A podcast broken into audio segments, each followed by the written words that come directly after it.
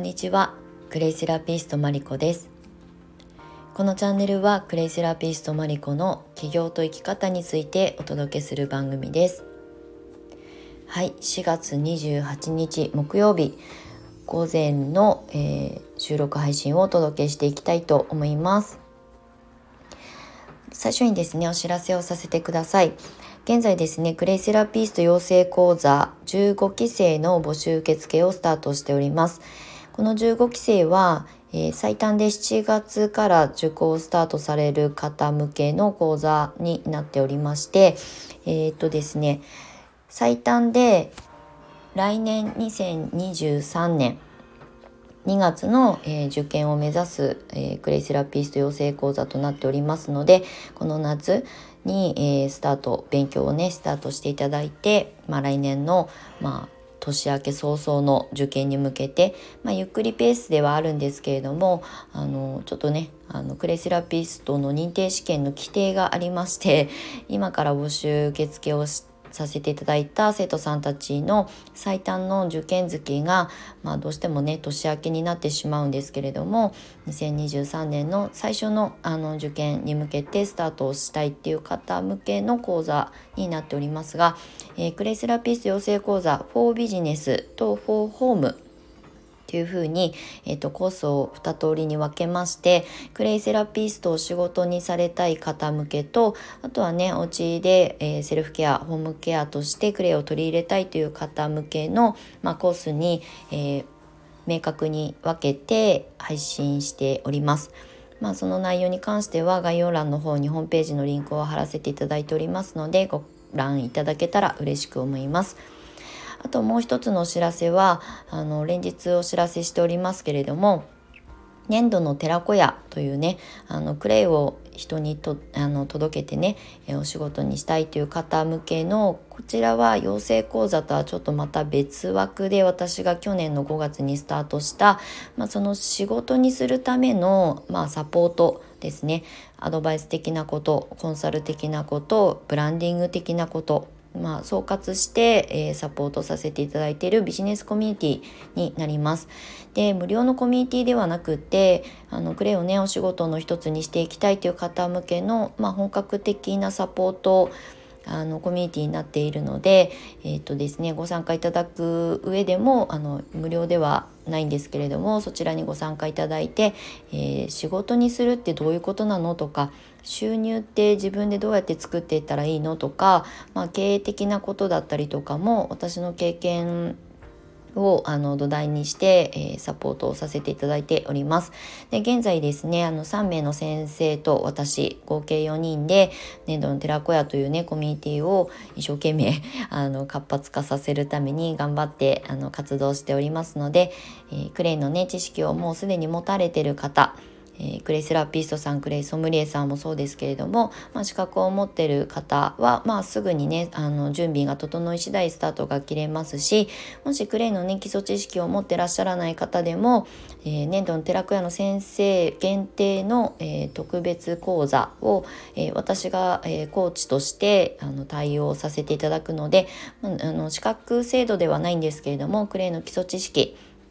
とあとどういう形でね粘土の寺子屋の先生をあの展開していくかということをサポートするような講座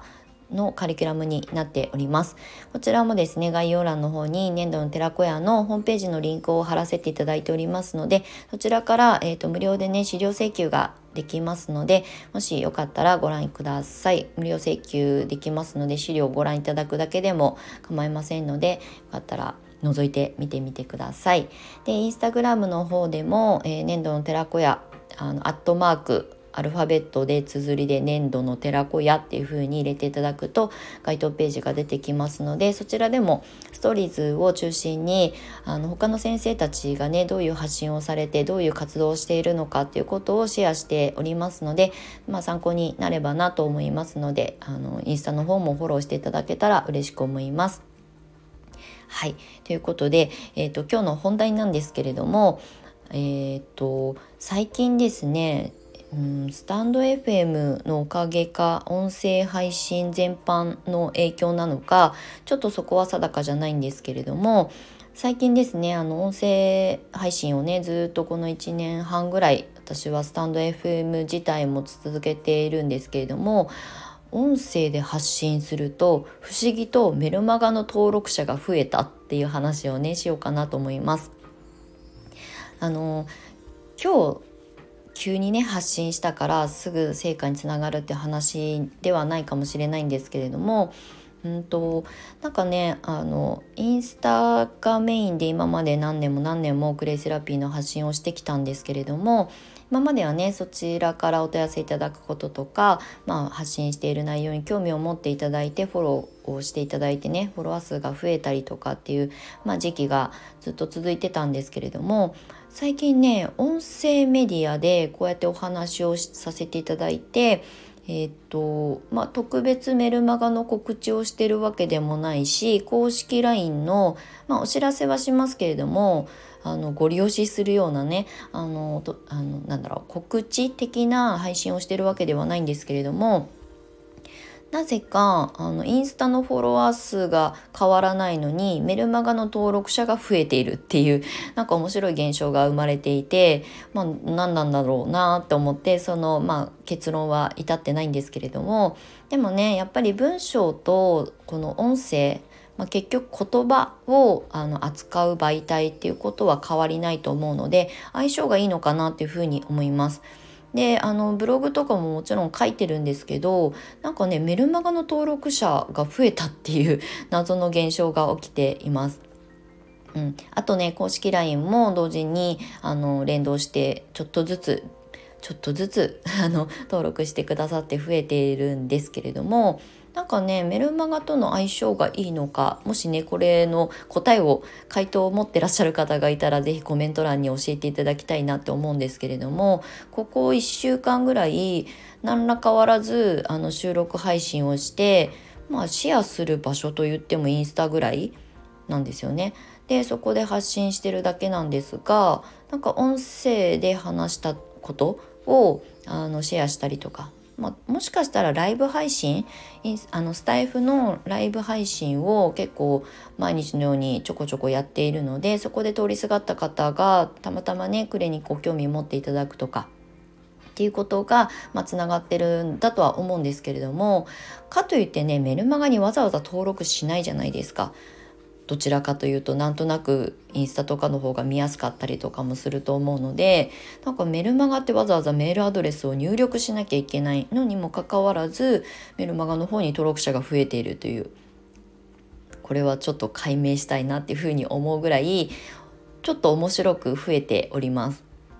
あとあの最近またあのクラブハウスでねちょこちょこっとこうヨタ話をさせてもらってるんですけれどもクレイをお仕事にするためにみたいなことをねテーマにして、えーと、発信したりとかしてはいるんですけれどもなんかね音声とメルマガの相性、まあ、総合送客じゃないですけど、えーとつながり連動しやすいのかなっていうふうに思っているのでこれはね答えがまだ導き出せていないんですが、えーと、他の媒体でクレイのことを発信してメルマガとか公式 LINE をご紹介させていただいててもあんまりこう動きがないんですが音声でお伝えすると興味を持ってもらえるっていう比率が確率が上がってる気がします。というあの